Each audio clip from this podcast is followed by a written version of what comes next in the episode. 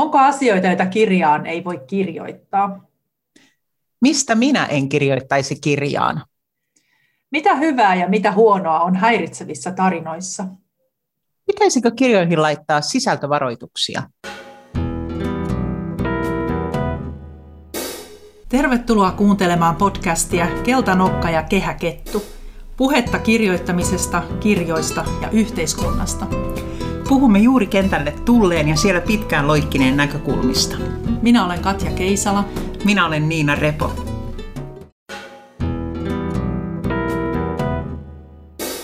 Me ollaan aiemmin puhuttu, että uskaltaako itsestään tai muista kirjoittaa, ja nyt me mietitään, että mistä voi ja mistä ei ehkä voi kirjoittaa.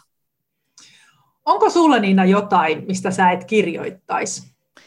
No mä oon huomannut viime aikoina sellaisen, että jos tarinan alussa kuolee joku nuori, nuori mies tai nuori nainen tai lapsi, niin mun on hirveän vaikea mennä sinne tarinaan. Mä en emotionaalisesti pysty oikeastaan menee. Mutta sitten mä oon tehnyt myös semmoisen mielenkiintoisen havainnon, että tämä liittyy kaunokirjallisuuteen ja draamaan, mutta ei dekkareihin tai rikostarinoihin, joissa mä kyllä otan ruumiit vastaan, retkotti ne missä tahansa ja millä tavalla tahansa niitä oli pahoinpidelty, niin mulle kyllä siis käy. Onko sulla joku semmoinen asia, jota sä et ehkä kirjoittaisi tai tykkäisi lukea?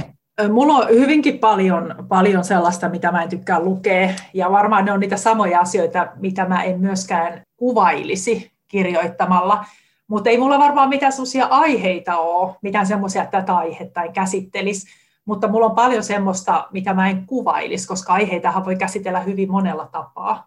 Onko sulla joku esimerkki? No e, en mä lähtisi kuvailemaan väkivaltaa. Mä en varmasti tule kuvailemaan pornoa, kaikki tämmöiset lasten hyväksikäyttö, lyöminen tai jotain tämmöistä, eläinten kiduttaminen, niin tämmöisiä kuvauksia Mä ainakin tässä vaiheessa luulen, että multa ei tulla näkemään. Meillä oli kiinnostava kierros, koska me kyseltiin kaupungilta ja kujilta ja käytännössä kirjailijan lopuilta tuolta Facebookista, että onko heillä sellaisia aiheita, joista he ei haluaisi kirjoittaa tai he ei haluaisi lukea. Mulle iski silmään tämmöinen kommentti, että, että kysymys ei ole siitä, että mistä kirjoittaa, vaan miten kirjoittaa. Tämä on tietysti hyvin samanlainen sen kanssa, mitä mä itse ajattelen. Kaikkea ei tarvitse kuvailla ja, ja tuoda ikään kuin sen lukijan nenän eteen, vaan sekin, että jos vihjailee tai jättää sen asian kesken tai antaa ymmärtää, niin sekin voi olla tosi tehokasta. Ja se itse asiassa voi olla tehokkaampaakin kuin se, että, että tuo kaiken sen lukijan, lukijan silmien eteen. Tämä on varmaan kirjoittamisen taitoonkin liittyvä asia, että ihan sama kuin sanotaan, että joku peittävä vaate on ehkä seksikkäämpi kuin antava vaate, niin kai se kirjoittamisessa on aika sama juttu, että ihan hyvin riittää, että jotakin näyttää ja laittaa sen lukijan mielikuvituksen jollain tavalla liikkeelle. Mutta siitä mä en ole ihan varma, että onko se vaikutus sen pehmeämpi, jos se mielikuva syntyy lukijan päässä, eikä olekaan kirjailijan tekstiksi kirjoittama? Ei se varmaan pehmeämpi, pehmeämpi olekaan. Sehän voi olla vaikka kuinka kova. Sehän riippuu sitten siitä lukijasta, että mitä hän sinne kuvittelee. Mutta toisaalta sitten, kun se kuitenkin se teksti täydentyy lukijan päässä, niin silloin lukijalle, ja puhun nyt itsestäni, ei ehkä tule sellaista tunnetta, että mä en pysty lukemaan tätä, että mä en halua ja tämä on hirveetä ja lopettaa kokonaan lukemisen, jolloin se tarinakaan ei sieltä sitten ehdi tulla. Se on ihan totta. Täällä meidän kadulta kyselyiden joukossa oli aika samanlainen havainto, että yksi, yksi kirjoittaja mainitsi myös lasten hyväksikäytön tai pahoinpitelyn yksityiskohtaiset kuvaukset ja sitten sadistisen eläinrääkkäyksen sellaisena, joita hän ei itse kirjoittaisi. Ja mainitsi sitten, että jos näitä on kirjoitettu jonnekin ja hän niitä lukisi, niin onneksi voi aina hypätä yli. Toinen kirjoittaja täällä mainitsi, että tai hänen mielestään ei ole aihetta, josta ei saisi kirjoittaa. Ja sitten hän sanoi, että jokainen voi määrittää, mistä kirjoittaa, mistä voi tai haluaa kirjoittaa, ja mainitsi kirjoittamansa itse tällä hetkellä muun muassa insestistä, raiskauksesta, äidin vinoutuneesta kunnianhimosta, eli niin sanotusta huonosta vanhemmuudesta, itsemurhasta, ja että on aiemmin kirjoittanut muun muassa lähisuhdeväkivallasta, niin onhan siinä aikamoinen kattaus jo aiheita. Joo, ja heti kun mä kuulen tuon, niin mun tulee heti mieleen, että tämä on ehkä sellainen kirjailija, joka ei ole mun, mun kirjailija, että, tai, tai se riippuu taas siitä, että miten sitä käsitellään, että onko siellä niitä tarkkoja kuvauksia vai puhutaanko, käsitelläänkö ikään kuin sitä aihetta kirjoittamalla ja kuvaamalla jotain muuta kuin sitä itse tapahtumaa eka tuli semmoinen mieleen, että onpa tässä paljon tapuja, kunnes sitten todettiin, että no eihän nämä itse asiassa ole mitään tapuja, jos ajatellaan, että taput on sellaisia, mistä ei oikeasti puhuta. Niin kyllähän nykyään puhutaan kaikesta, ja se on myös hyvä asia, että ei ole asioita, jotka jää pimentoon, jotka kasvaa siellä pimeässä pelottavammiksi kuin käsiteltäessä. Ja sitten mulla on myös sellainen ajatus, että on monia asioita, mihin pitää se valokeila suunnata, jotta ne nimenomaan ei jäisi pimeään. Kuka sitten niitä kirjoittaa ja kuka niistä aiheista myös kertoo ja kuka niitä haluaa lukea, niin se on varmasti pitkälle jokaisen oma valinta, ellei se sitten ole pakollista lukemista kouluissa, eikä, eikä se taida olla. Siis hyvin, hyvin rankat aiheet eivät taida olla pakollista lukemistoa. Niin, en mä usko, ja tosi vaikea muuten miettiä edes sellaista, mikä olisi ihan oikeasti tapu mistä, mistä ei voi puhua tai mistä ei voi kirjoittaa. Tuleeko sinulle mieleen mitään? No, kyllä minulle yksi aihe tulee ja se on varmaan ihan tällainen puhdas pedofilia, että siitä kyllä todella vähän on osunut silmiin. On, tuleeko sulle mieleen? Mun tulee tämmöinen kirja mieleen kuin Loistava menneisyys, tai tässähän oli kolme jaksoa tässä kirjasarjassa, ja kirjailija oli Edward Saint-Aubyn. Niin siinä oli tämmöinen yläluokkainen englantilainen Patrick Melrose, jonka ihmeellisestä elämästä kerrottiin, ja siinä oli pedofiliaa, eli isä oli hyväksikäyttänyt. Nyt kun sä sanoit sen, niin mäkin muistan sen, sehän oli tapaus sekä, sekä kirjana että sitten ihan telkkasarjana. Siinäkin oli tosin semmoinen, että siinä oli pedofilin, pedofilian uhrin tarinaa tavallaan kerrottiin, eikä kerrottu sen pedofiilin näkökulmasta. Ja se, mitä mä siis koen, että puuttuu täysin mun lukukokemuksista on se pedofiilin näkökulma, mutta siihen kyllä voi sanoa, että hyvä niin. Huvittuneena katselin omaa lukulistaani, eli minkä aiheisia kirjoja mä parhaillaan luen, ja tietenkin ne vaihtelevassa määrin näiden kirjojen sisällä on, on rankkaa ja ei-rankkaa aineistoa, mutta mulla on ylimpänä tämmöinen kirja kuin Terapiassa, missä on jonkinlainen hyväksikäyttö, tarina, lapsi on lapsena joutunut tällaisen hyväksikäyttäjän käsiin ja sitten siitä on tullut kaikenlaisia väkivaltafantasioita. Kirjan kirjoittaja on Martta Kaukonen. Sitten mulla on tällainen kuin Minuutin mittainen ikuisuus, joka kertoo ystävän kuolemasta. Jason Reynolds on kirjoittanut säenromaanin tilanteessa, jossa hänen ystävänsä on ammuttu. Ja hän hetken etsii sitä, että meneekö eteenpäin kostolla vai millä tavalla. Ja sitten on Yrsa Sigurdardottirinen en osaa lausua, hieno islantilainen nimi, dekkari muun muassa Syvyys, ja hänen aikaisemmista dekkareista mä muistan sen, että mä tykkään kovasti hänestä, hän on hyvä dekkaristi, mutta siellä muun muassa imuri, imurilla murhataan joku niin, että imuri tungetaan sen suuhun, teipataan ja imetään aivot, aivot ulos ja ihan hyvin putos muuhun ja on, on tosiaan mulle hyvin mieluisa kirjailija, joten huomasin, että kun tällä tavalla käy sitä mun lukulistaa, niin siellä ei ole yhtään kirjaa, jossa ei olisi jollain tavalla hyvinkin rankkaa aihetta. Me ollaan kyllä todella erilaisia lukijoita, koska mulla, mulla on kyllä ihan erilainen lista. Siellä, siellä ei varmaan ole kovin paljon murhia eikä, eikä raiskauksia eikä väkivaltaa. Mutta nythän me tätä, tätä keskustelua varten me luettiin Ossi Nymanin 2019 julkaistu Patriarkaatti, ja siellä oli kyllä sitten vaikka mitä. Mun ei tee mieli tehdä tätä, mutta mä teen nyt, kun Niina pakotti mun tehtäväni, nimittäin on lukea pätkä Ossi Nymanin patriarkaatista. Tämä ei ole pahin pätkä, mutta tämä antaa kuvan siitä, mitä tämä kirja sisältää. Menin seisomaan kylpyhuoneen oven eteen vasenkylki oveen päin. Koukistin hieman polviani ja nostin vasemman nyrkkini ohimoni suojaksi.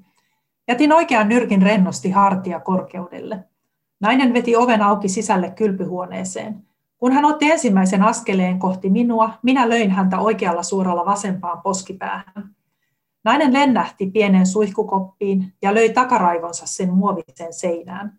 Hänen kasvoilleen levisi sivistykseen ja järjestykseen uskovan ihmisen loukkaantunut ja epäuskoinen ilme, kun hän ymmärsi, että häneltä oli juuri yhdellä iskulla viety kaikki oikeudet päättää omasta ruumiistaan, liikkumisestaan ja elämästään, eikä ollut olemassa mitään hänen asiansa puolustavaa viranomaista, joka olisi odottanut seinän takana, valmiina ryntäämään apuun heti kuullessaan hänen valituksensa. Nainen jäi hetkeksi hoippumaan pystyasentoon, mutta oli jo selvästi kaatumassa, enkä lyönyt häntä uudestaan, koska en halunnut pilata kaunista kaatumista. Hän horjahti seinää vasten kämmeniensä varaan ja ennen kuin hän rojahti lattialle, näytti siltä kuin hän työntäisi seinää kaksin käsin, kuin avatakseen siihen piilotetun raskaan salaoven. Menin kylpyhuoneeseen ja vedin naisen jaloista hytin puolelle. Hänen päänsä kopsahti kylpyhuoneen kynnykseltä raskaana koko lattia matolle. Minulle tuli mieleen, kuinka painavalta Lehtosen pää oli tuntunut minun käsissäni. Riisuin naisen tummanharmaat, asfaltin väriset farkut. Ja tästä sitten lähtee se, kun hän alkaa raiskata tätä naista.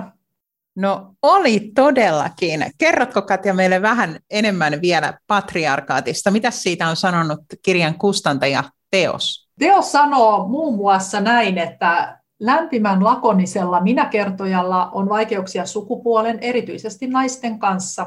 Vilpitöntä halua ymmärtää, rakastaa ja olla lähellä varjostaa maailman kammottava, ja se, kammottava selittämättömyys ja eläimellisyys. Rakkaus, hyvä tahto ja aukoton järkeily – eivät noin vain poista ympäriltämme maailmaa, joka on niin naisvihamielinen, etteivät siinä viihdy enää edes miehet. Ja mä olin täysin yllättynyt, kun mä luin tämän teoksen esittelyn tästä patriarkaatista, koska sitä ennen mä olin yrittänyt lukea patriarkaattia ja, ja se ei ollut onnistunut kovin hyvin, koska mulle tuli fyysisesti niin kovin huono olo mun, jos mä esittelisin, niin mä sanoisin, että tässä on tässä teoksessa mies murhaa naisia ja raiskaa sitten niitä ruumiita ja, ja siinä, siinä on kaikenlaista väkivaltaa. Mä menin sen eteenpäin niin, että, että mä vaan selailin ja katoin, että jatkuuko tämä hirveys vielä, ja se vaan jatkuu ja jatkuu. Jos se mä ihan väärässä, niin jopa jossain vaiheessa tämä päähenkilö mies jopa söi yhtä murhaamansa naista. Anteeksi, kun mä naurattaa, mä naurattaa tämä patriarkaattiteos lähinnä sen takia, että mun lukukokemuksessa mä hyvin nopeasti rupesin tekemään sellaista pingoa, että on nekrofiliaa, nyt on ryhmäseksiä perheen jäsenten kesken. Nytten, mä luin vähän väärin ilmeisesti niitä henkilöhahmoja, niin mun mielestä silloin oli myös tämmöinen mun mielestä siinä oli naiseksi pukeutuva mies, jonka kanssa päähenkilö harrasti seksiä ja sitten tappoi sen, jonka mä luin jonkinlaiseksi henkiseksi ongelmaksi hyväksyä oma, oma seksuaalisuutensa ja omat halunsa, kunnes kyllä Katja kerroit mulle, että mä oon lukenut väärin, että se henkilö, jonka kanssa tämä kohtaus tapahtui, olikin nainen. No niin itse asiassa taisi ollakin. Taisi olla tämmöinen lesbonainen, joka armeijassa oli samaan aikaan päähenkilön kanssa, ja mulla siis se oli hyvin etänytetty lukukokemus, mulla se ei tullut lainkaan lähelle mun iho se kirja. Mä huomasin kyllä sellaisen piirteen siinä päähenkilössä, että se oli mun mielestä kovin rakkauden kaipuinen. Mä luin sen niin kuin sitä kautta, että se kahta asiaa teki siinä kirjassa. Se tappoi ihmisiä ja kaipasi rakkautta. Mä en ymmärrä, miten sä voit lukea, että se kaipas rakkautta, koska sehän tappoi ihmisiä, se tappoi naisia. Mä en, no toki mä hypin yli, mä en paljon pystynyt lukemaan, koska mua alkoi ihan siis oksettaa. Mun tuli todella paha olo, mutta siis on tosi vaikea ymmärtää, että joku ihminen, joka tappaa toisia ihmisiä, niin oikeasti kaipaa rakkautta. Niin, siis mä luin sen sieltä kirjan lauseista. se oli sanottu ihan, mä luin kirjan siis loppuun asti, niin se oli ihan sanottu lausetasolla, että se, se kuvasi sitä kaipaustaan välillä hyvin ironisesti. Kiinnosti siis tämä patriarkaattiteos alun perin sen takia, että tästä käytiin jonkin verran pikkuisen keskustelua, pohdittiin, että mitä tämä väkivalta on tässä ja mm. mihin se liittyy. Ja ne analyysit oli kyllä toinen toistaan hienompia, että tätä teosta oli luettu siis jonkinlaisena patriarkaatin kritiikkinä tai ironiana, mutta mun oli vähän vaikea lopulta luoda sitä syvällistä ymmärrystä että mistä mm. tämä kirja kertoo. Joo, siis voihan sitä ajatella, että jos kärjistää jotain yhteiskunnan ja kulttuurin ja meidän elämän piirteitä, niin, niin sitten voidaan ajatella, että sitä kautta ne tulee paremmin näkyviin. Ja, ja sitten se ikään kuin sen, sen kulttuurin ja olosuhteita ja yhteiskunnan kritiikki on siinä. M- mutta tota, mulle tämä näyttäytyi kyllä ihan naisvihana, ei naisvihan kritisointina. Et yleensä kun joku kritisoi naisvihaa, ja, ja naisten tappamista, murhaamista, raiskaamista, niin mulle ei tule fyysisesti paha olo. mutta tästä mulle tuli ja mä en pystynyt sitä lukemaan. Mun lukukokemus oli, oli monella tavalla sillä, sillä tavalla jotenkin ehkä valoisampi tai myönteisempi, että mä en tiedä, miten kauas mä sen etänytin sen kirjan, koska mä näin siinä tiettyjä kerronnallisia ansioita, mutta sitten se, että mulle ei täysin valjennut se kaikkein tärkein asia siitä kirjasta, eli juuri se, että missä se kritiikki siellä oikeasti on, niin totta kai kertoo joko mun lukukokemuksen epäonnistumisesta, taikka sitten se kertoo siitä, että se oli väärä tyylilaji mulle. Että mulle tuon saman kritiikin voisi esittää niin monella muullakin tavalla, ja, ja tämä ei ollut tämä jonkinlainen hardcore-esitys ihan oikea. Me itse asiassa luettiin yksi hardcore, hardcore-sanasta tuli mieleen, niin eräs toinenkin teos, jonka me valitsimme vähän samoin perustein kuin tämän patriarkaatin, eli teoksen ympärillä käydyn keskustelun ansiosta, ja tämä teos on Anu Kaajan Katie Kate, joka on myös teoksen kustantama muutama vuosi sitten. Keiti Kate riisuu sukkahousut, työntää sormensa Helenin alushousuihin ja oman kätensä omiin alushousuihinsa ja nuolee samalla kun työntää sormeaan Helenin sisälle. Carefully love. Keiti Kate. Ja hän varoo kynsiään, varoo raapimasta. Kate Middletonin kynnet on aina hienosti huollettu, eivät koskaan liian pitkät. Vaalea lakkaus. Helen tulee voihkaisten. Siinä oli pätkä Anu Kaajan Katie Kate romaanista.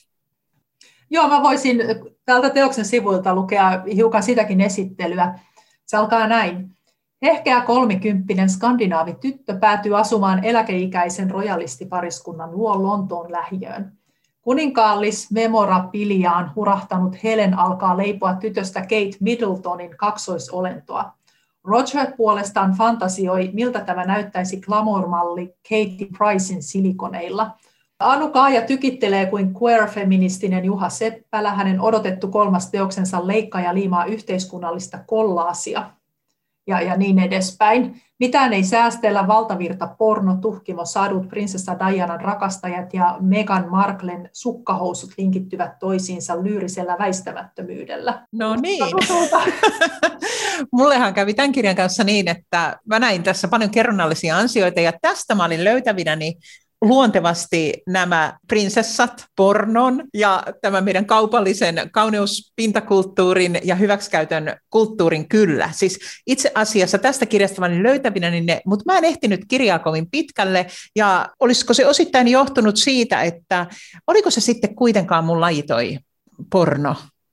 Joo, no itse asiassa mä tuon patriarkaatin jälkeen mä ilahduin tästä ja tämähän on aika kevyt ja aika hauska.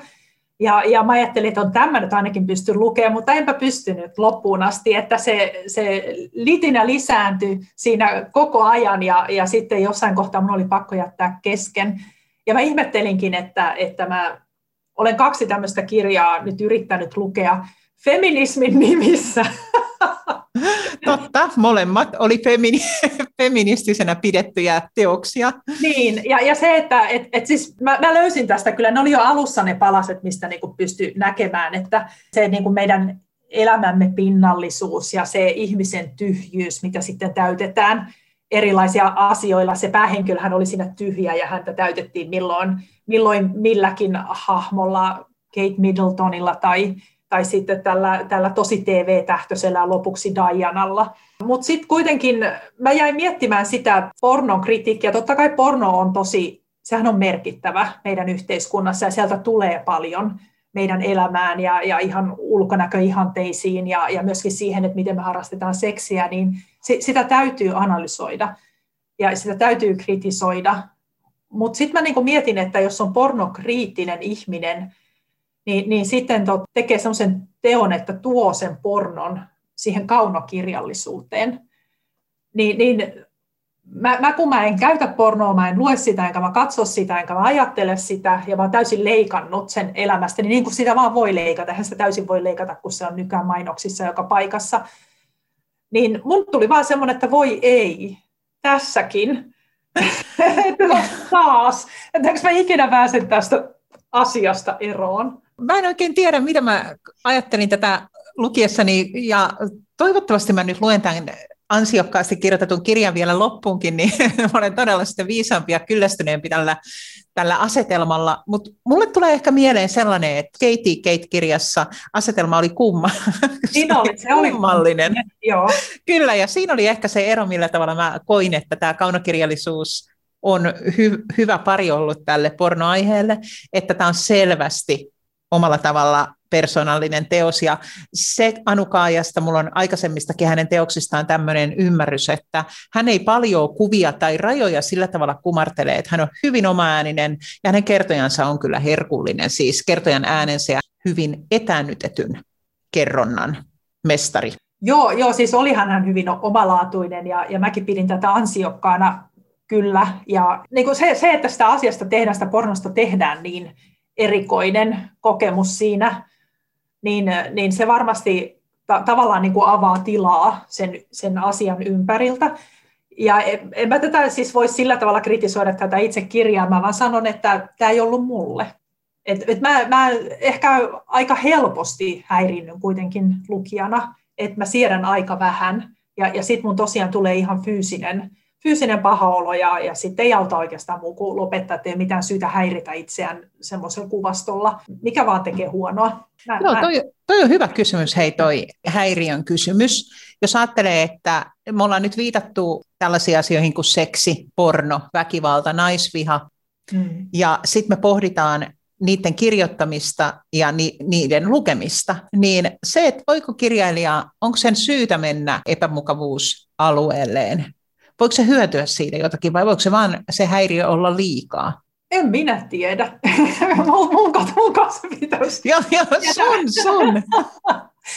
Ei, siis mä en tiedä. Kai siitä voi jotain hyötyä olla, mutta mä, mä itse, siis ehkä mä olen tavan, tavanomasta herkempi ihminen, vaikea sanoa. Siis nä, näähän on tosi suosittuja kirjoja ja hyvin ansiokkaita kirjoja, tämä Patriarkaatti ja Katie Kate ollut ja moni muukin, joka on käsitellyt samanlaisia teemoja, joista löytää samantyyppisiä kuvauksia. Ja, ja silloin on ajateltava, että kyllähän moni on näistä paljon saanut. Meillä kadulla kyselyn tuloksena yksi kirjoittaja vastasi meille hyvin, että hänellä on se tunne, että kaikesta pitäisi kirjoittaa ja kaikkea pitäisi nostaa esiin juuri sen takia, että mitään ei jäisi sinne varjoon.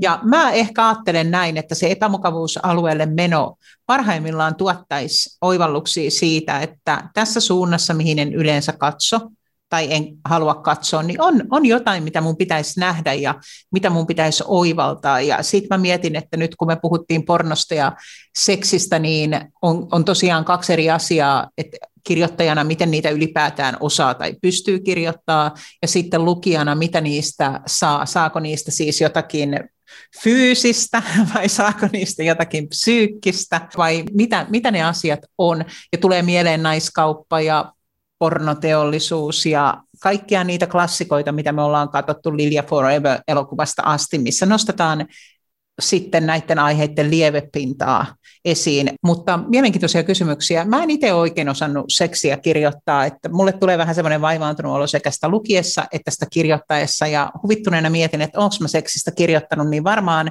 korkeintaan neljä-viisi lausetta johonkin teokseen. Mun, mun tuli mieleen semmoinen kirja, mikä me kumpikin luettiin joskus tässä vähän aikaisemmin. Se on Sara Stridsbergin 2019 julkaistu Rakkauden Antarktis. Muistatko sä sen? Muistan oikein hyvin. Se oli, mähän, mähän tykkäsin siitä ihan valtavasti. Se oli mulle niin kuin iso kokemus. Joo, mullekin sen takia mä sen vielä muistankin. Siinähän oli prostituoitu ja narkomaani päähenkilö, joka sitten tapettiin tai murhattiin. Ja, ja se itse murha oli jotenkin todella vastenmielinen, mutta se esitettiin jollain lailla kauniisti. Siis, ja mehän puhuttiin siitä, että saako murhaa esittää näin kauniisti. No, siinä kirjan lopussa oli sitten sellainenkin esitys, joka ei enää ollut niin kaunis, että siinä oli enemmän sit epätoivoa ja pelkoa ja sellaista. Ja, ja tätä kirjaa on kanssa pidetty tämmöisen niin kuin nais, naisvihan kuvauksena.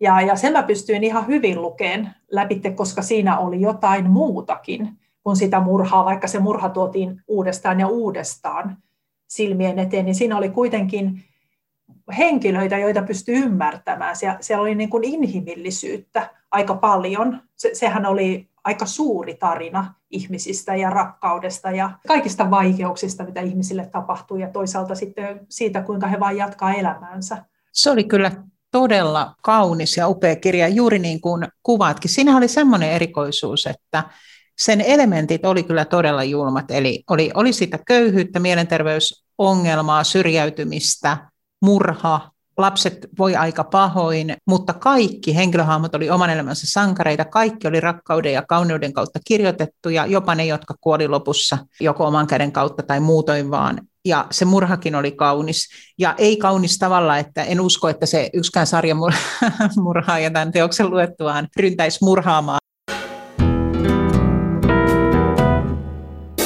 Mitä sitten työn alla olevaan teokseen, Katja, olet kirjoittamassa erilaisia ihmishahmoja ja muita, niin onko sulla tuloillaan sinne joku sellainen henkilö tai aihe, joka olisi tämän meidän tämän päivän aiheen kanssa tekemisissä, eli vaikea asia? Se teksti, mitä mä nyt kirjoitan, niin se on oikeastaan täynnä vaikeita asioita. Siellä on traumaa, siellä on syrjäytymistä, siellä on äh, väkivaltaa lasta kohtaan. Saattaa olla, että tulee rasismia, en ole ihan varma köyhyyttä. Siis se, on, siellä on vaikeita asioita, mutta se kuinka niitä käsitellään, niin, niin ei niitä niin kuin sillä tavalla suoraan kuvata. Esimerkiksi, siitä, ei, mä en tee mitään sellaista kuvausta, että tässä nyt sitä lasta hakataan, mutta se tulee siellä jossain sivulauseessa esille, että näin on käynyt. Siis kun mulle itsellenikin lukijana riittää se, että, että vihjastaan, niin, niin mä en kaipaa sitä enkä halua sitä tehdä, että mä kuvaisin suoraan. Mun, mun mielestä on maailman helpointa järkyttää ihmisiä kuvaamalla vaikka juuri joku hyväksikäytetty lapsi tai joku lapsi, jota sitten mäiskitään. Mutta se on mun mielestä vähän, no voiko käyttää jopa sellaista sanaa kuin halpa, halpa keino. Että jos haluan järkyttää ihmisiä, niin tässä on ne tietyt keinot. Ja ky- kyllähän se onnistuu mutta mä en itse halua sen tyyppisiä keinoja käyttää. Toi olikin jännä. Mä kuuntelin yhden ansiokkaan luennon, Leena Parkkinen niminen kirjailija luennoi kirjoittamisesta ja siellä oli mainittu tämmöinen shokkiefekti kautta jännitteen luominen. Ja siinä oli sellainen ajatus, että jos pöydän alla on pommi, joka räjähtää yllättäen, se on shokkiefekti.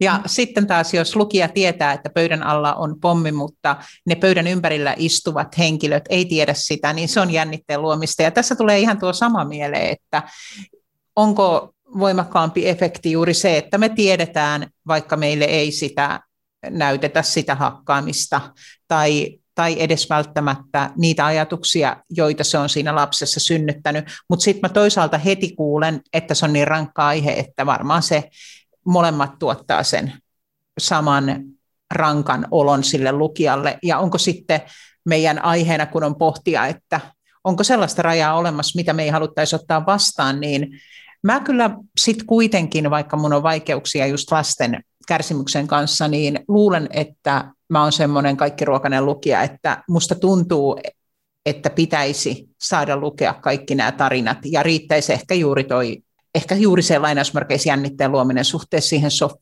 shokkiefektiin. Sitten tulee kirjoittajana mieleen edelleen pohdiskelen sitä, että jos mä nyt olen niinkin monta kirjaa kirjoittanut kuin mä olen kirjoittanut, niin onhan siellä kaikenlaista sisällä. Ja väkivalta on mulle aika helppoa. Eli mä en koe väkivaltaa itse fyysisenä huonovointisuutena kirjoittaessani, mutta toisaalta enhän mä kirjoita väkivaltaa. En mä koskaan kuvaa että mitä sitten juuri sillä hetkellä, kun se leikitään, ei mulla kyllä veitsi ole vissiin kehenkään osannut, mutta eikö on, on onhan siellä veitsikin osunut johonkin, niin en tavallaan kuvaile sitä, miten se iho, iho aukeaa tai veri lentää. Miksi et? Niin se ei varmaan just ole kiinnostavaa. Se on varmaan juuri näin, että ei muakaan huvita sitä, sitä sitten kuvitella. Mutta olen mä kerran sellaisella dekkarikurssilla opettajana toimiessani niin näyttänyt kuolleen kissan kuvaa ihan sen takia, siis netistä, imuroimani kuolleen kissan kuvaa, että ihmiset muistaisivat sen, että kun näitä dekkarijuoniakin kirjoitetaan tai rankkoja juonia, niin oikeassa elämässä siellä on sitten aina se ruumis. Siis se on ihan oikea, mm. kun se kirjoittaessa muuttuu saduksi kaikki.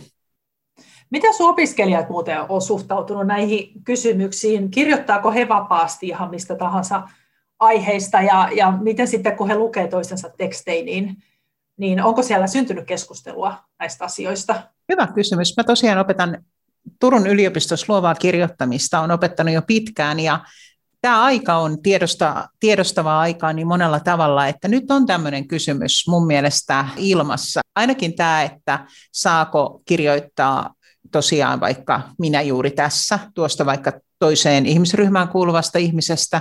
Ja sitten tämä kysymys, mitä me tänään pohditaan, että jos joku kokee, että tekstissä on hyvin rankkaa aineesta, niin sekin on noussut esiin ja on jopa pohdittu, että pitäisikö laittaa jonkinlaisia varoituksia, niin kuin disclaimereita sinne tekstin alkuun, että tämä teksti voi sisältää vaikka rankkaa aineistoa, jota voisi olla vaikka kovien huumeiden käyttö tai, tai itsemurha tai siihen viittaaminen tai tällaiset aihepiirit, jotka on hyvin tuttuja nyt tästä meidän jakson keskustelusta. Mä en osaa sanoa, mitä mieltä sä oot tekstisisältövaroituksista kirjoihin liitettynä, Katja? No mä itse, vaikka olen tosi herkkä, niin mä en koe niitä tarpeellisiksi kirjoissa, koska se tilanne, kun mä alan lukea kirjaa, niin mä olen siinä yksinäni ja mä voin helposti laittaa sen kirjan kiinni ja lopettaa, jos mä totean, että tämä ei mulle ole sopiva. Että se on eri asia kuin mennä vaikka elokuviin ja olla siellä keskellä riviä, eikä sitten yhtäkkiä pääse pois, kun jotain vyöryy päälle. Eli en mä sitä kirjoihin, mutta sitten tota, sit kun mä taas on, kun on opetan tämä monikulttuurisuuskasvatusta ja nimenomaan sillä tasolla, että, että mä yritän auttaa ihmisiä purkamaan niitä asenteita, niin meillä on siellä kaikenlaisia tilanteita ja kaikenlaisia materiaaleja, ja, ja silloin mä kyllä opiskelijoille sanon, että jos jollekin tulee huono olo tai tuntuu, että nyt ei just, just tällä hetkellä kestä tätä, niin voi ihan hyvin lähteä pois. Että mä annan heille sen vaihtoehdon. Kukaan, joo, joo, joku on joskus lähtenyt, mutta sekään ei ole ollut mikään semmoinen niin vähemmistö kuuluva ihminen, vaan, vaan päinvastoin, että, että ne on yleensä ollut niin enemmistön jäseniä, jotka ei sitten ole pystynyt sillä hetkellä kestämään sitä kritiikkiä, joka kohdistuu heidän näkökulmaansa. Mä oon pohtinut sitä, kun mä uskon autofiktioon ja uskon myös monenlaiseen kirjoittamisen motiiviin, eli just siihen, että ihmiset kirjoittaa usein niistä asioista, joista niiden on pakko kirjoittaa, tai jotka on niille sillä hetkellä siinä elämäntilanteessa muodostuneet syystä tai toisesta merkittäviksi, niin paitsi se vastaanottajan oikeus olla turvassa, niin myös kirjoittajan oikeus kirjoittaa niistä asioista turvallisesti. Eli sillä turva, turvasanalla voi olla vähän tämmöinen kahditsevakin kalske mutta mä en tarkoita sitä sellaisena kovin kahlitsevana, vaan enemmän sellaisena, että olisi se tunne, että minä uskallan kirjoittaa vaikeistakin asioista. Ja nämä, tiedän, että nämä on vaikeita asioita, mutta minulla on nyt halu näistä kirjoittaa, mä saan kirjoittaa ja sitten tietenkin me voidaan hyvin kuullaan heti, että on monia tyylejä kirjoittaa, että itse olen käyttänyt usein huumoria kaikissa teksteissä. Kaikkein vaikeimmatkin asiat on yleensä hu- huumorilla jollain tavalla pilkottu sinne mukaan, mutta sitten toisella voisi olla oikeus kirjoittaa vaikeista asioista ilman huumoria, joka ei sitten enää kevennäkään sitä. Opettajana siellä yliopistolla ja myös ihan, ihan kanssakirjailijana, niin haluaisin pitää tämän oikeuden kaikille. Ja disclaimereista on samaa mieltä Katja sun kanssa, että en ehkä ihan laittaisi kirjoihin kujilla kuultuna oli myös tämmöinen mielipide, että tuntuisi siltä, että ne paljastaisi kirjasta liikaa, kun kuitenkin haluaisi lukea sen kirjan ja tarinan sellaisena, kun se sieltä tulee, ja myös yllättyä. Niina, mitä sä ajattelet? Voisitko sä löytää jonkun sellaisen syyn, minkä takia sä menisit epämukavuusalueelle ja kirjoittaisit jonkun semmoisen tarinan, joka, joka ottaisi koville? Kyllä musta tuntuu, että voisin, ja joskus lehtiä selaillessa näkee erilaisia uutisia maailmantilanteista ja ihmisten kohtaloista, niin tulee kyllä monestikin mieleen, että tuolla olisi aihe, joka on sen kipeytensä kautta asia, mistä voisi tehdä kirja. Itse asiassa mulla on yksi omakin esimerkki, mutta lyhyesti voin sanoa siitä Meksikon pakolaistilanteesta ja siitä muurista, niin siitähän on tehty tämmöinen kirja juuri kuin kadonneiden lasten arkisto näistä leireistä siellä Amerikan rajalla, missä lapset voi huonosti. Ja pakolaisiin liittyy mun omakin tarina niin sillä tavalla, että näin tuossa joskus varmaan jo kuusi vuotta sitten sellaisen kuvan, missä oli tämmöinen äh, mun vanhemman lapseni ikäinen poika, mun nuoremman lapsen ikäisen pojan kanssa tämä mun tulkinnan mukaan isoveli juosten kanto turvaan sitä pikkuveliä, jolta oli kenkä pudonnut siinä kuvassa. Ja se oli semmoinen hädänkuva pakolaisleirillä. Ja mä en ole vieläkään unohtanut sitä. Ja se on siis kuva, joka on selvästi ahdistava, surullinen ja pitää sisällään valtavan määrän ihmisten tuskaa, mutta se on myös kuva, joka ei jätä mua rauhaan. Eli mä voisin kirjoittaa siitä tarinan, vaikka mä näen, että se tarina satuttaisi mua kirjoittajana, mutta se ei kuitenkaan satuttaisi mua niin paljon, ettenkö mä ehkä haluaisi kertoa siitä hädästä ja niistä lapsista. Onko sulla Katja sellaista tarinaa tai aihetta? Sellaista tarinaa, minkä takia mä menisin sinne epämukavuusalueelle. No, mä oikeastaan vastaan niin, että mä en oikeastaan mene minkään tarinan, tarinan vuoksi sinne. Että mulla on omassa, omassa elämässä ollut sellaisia kokemuksia, joista, joista ei oikeastaan pysty pääsemään ylitse. Ja sen takia monet tarinat ei jää mulle vaan tarinoiksi, vaan ne todella menee ihon alle. Ja mä oon oppinut sen, että, että mun on pidettävä huolta itsestäni, että mun on, mun on pidettävä huolta, että mä pysyn siellä aurinkoisella puolella katua, että mä en ota sellaisia riskejä. Ja mulla taas on se tunne tällä hetkellä, että mulla ei sellaista kohtaa olisi, jota en voisi vielä. Että niin pimeää ei ole, minne en vielä uskaltaisi mennä, mutta hei, se saattaa muuttua. Mä voisin ehkä kommentoida tuohon sitä, että sä et ole ehkä ollut vielä niin pimeässä. niin. Mä pääset sinne, sä huomaat, että Ai, kulps. Mikä on tämä juttu. Pysytään aurinko, aurinkoisella puolella siis. Ollaanko me päästy johonkin sellaiseen tulemaan itsemme tai muiden kanssa? Ollaanko me asettamassa rajoja vai antamassa kaikkien julmienkin kukkien kukkia? Me ei varmaan olla sellaisessa auktoriteettiasemassa. Yritetään tavoitella sellaista. Mä toisaalta tosi iloinenkin siitä, että minä en ole sellaisesta asemassa, koska se maailma, missä mä elän ja missä mä sitten pakottaisin muut elää, niin se olisi varsin rajallinen ja siellä olisi justiin kukkia ja kasveja ja puita ja lintuja ja kukaan ei tekisi mitään pahaa kenellekään. ei olisi mitään draamaa, ei olisi tarinoita, kaikki vaan meditoisi. Mun maailmassa kyllä veri lentää ja edelleen ja mä vaan hymyilen enkä ymmärrä, että onko tässä nyt joku ongelma vai niin. ei. Kunhan lapsiin ei kosketa hirveästi, niin. paitsi dekkareissa.